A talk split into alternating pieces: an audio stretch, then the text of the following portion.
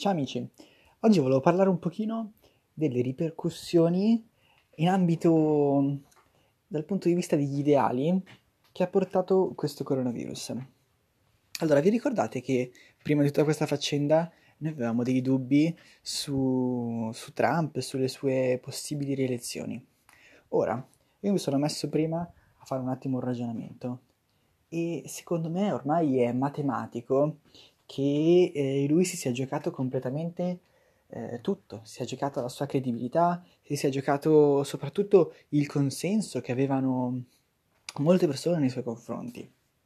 Allora, bisogna ricordare che gli afroamericani sono sempre stati dalla parte di, di, Biden, perché Biden collegato a Obama, quindi comunque i voti erano dalla sua parte. Però comunque qua non si parla di una questione eh, piccola, si parla di tutta l'America che scende in piazza e fa, fa le cose che stiamo vedendo al telegiornale.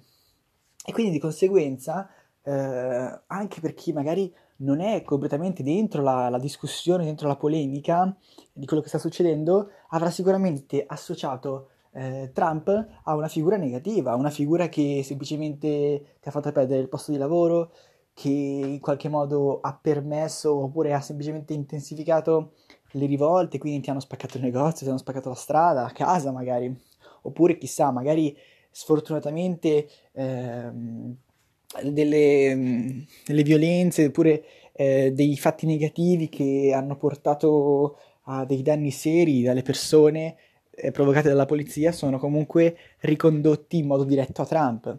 E quindi secondo me è davvero difficile che lui possa vincere le successive elezioni che si avranno eh, intorno, a ottobre-novembre dell'anno prossimo.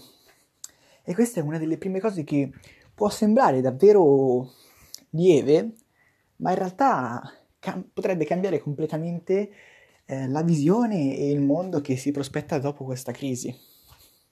Perché anche se in questo momento gli Stati Uniti si stanno comportando eh, non proprio in maniera, possiamo definirla, da potenza mondiale, eh, come tanto affermano di essere, però comunque chi governa lì ha sicuramente un'importanza globale. Invece, tornando al nostro paese, vediamo come si sia molto, molto rivoluzionata l'idea di lavoro, l'idea di scuola.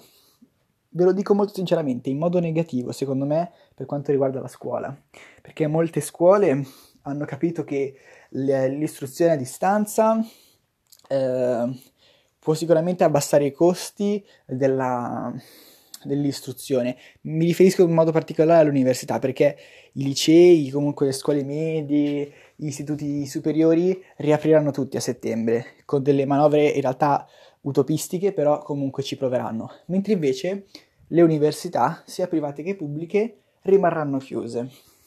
Io vi parlo del mio, del mio caso. L'Accademia di Brera rimarrà chiusa per il primo semestre del 2020-2021. È una cosa, secondo me, assurda, perché eh, entro quella data lì saranno già aperte praticamente eh, le, tutti i luoghi di unione del mondo, dell'Italia, tra concerti, fra, fra teatri, fra cinema, fra luoghi di unione sociale come sono i bar, come sono i locali. Quindi, secondo me, penalizzare così tanto un settore in realtà molto specifico perché non si parla di tutta l'istruzione ma soltanto dell'università, perché ovvio che viene collegato a un luogo dove ci sono tantissime persone, ma ci sono anche delle situazioni particolari. Per esempio, la mia scuola è una sede staccata dell'istituto dove essenzialmente siamo lo stesso numero di persone che stanno in una scuola superiore, forse anche di meno. E quindi è davvero difficile eh, capire la motivazione per cui si è fatta questa cosa qui. Quella economica potrebbe essere che una scuola ha capito che eh, il fare le lezioni a distanza sicuramente fa spendere meno soldi che poi dopo non si sa bene dove vengano riutilizzati, oppure semplicemente quando si parla di un'università statale eh, non vengono mai stanziati. E questa cosa secondo me è molto triste.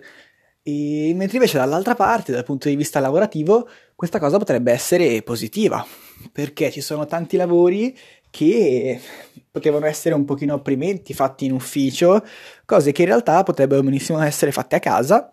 E infatti adesso per fortuna questo smart working ha permesso di ampliare gli orizzonti da questo punto di vista. Tantissime persone potranno continuare a lavorare da casa e potranno fare quelle, quelle cose che vediamo fare per esempio eh, nelle pubblicità che ci appaiono su internet, per esempio viaggiare molto di più o appunto anche semplicemente cambiare ambiente visto che non si è più costretti a stare fissi in un punto, si può vivere in affitto di là, provare a fare quello di qua. È molto particolare come vita, può non piacere a tutti magari, però sicuramente eh, ci sono tante persone che avrebbero voluto farlo, ma un lavoro statico, questa cosa qui, non la potevano fare. Quindi secondo me è davvero brutto tutte quelle persone che dicono che dopo questa crisi non cambierà n- nulla, non cambierà niente. Cambierà e come?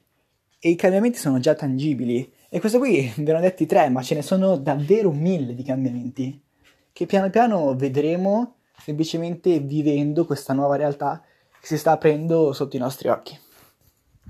Qui è Matt, ciao ragazzi.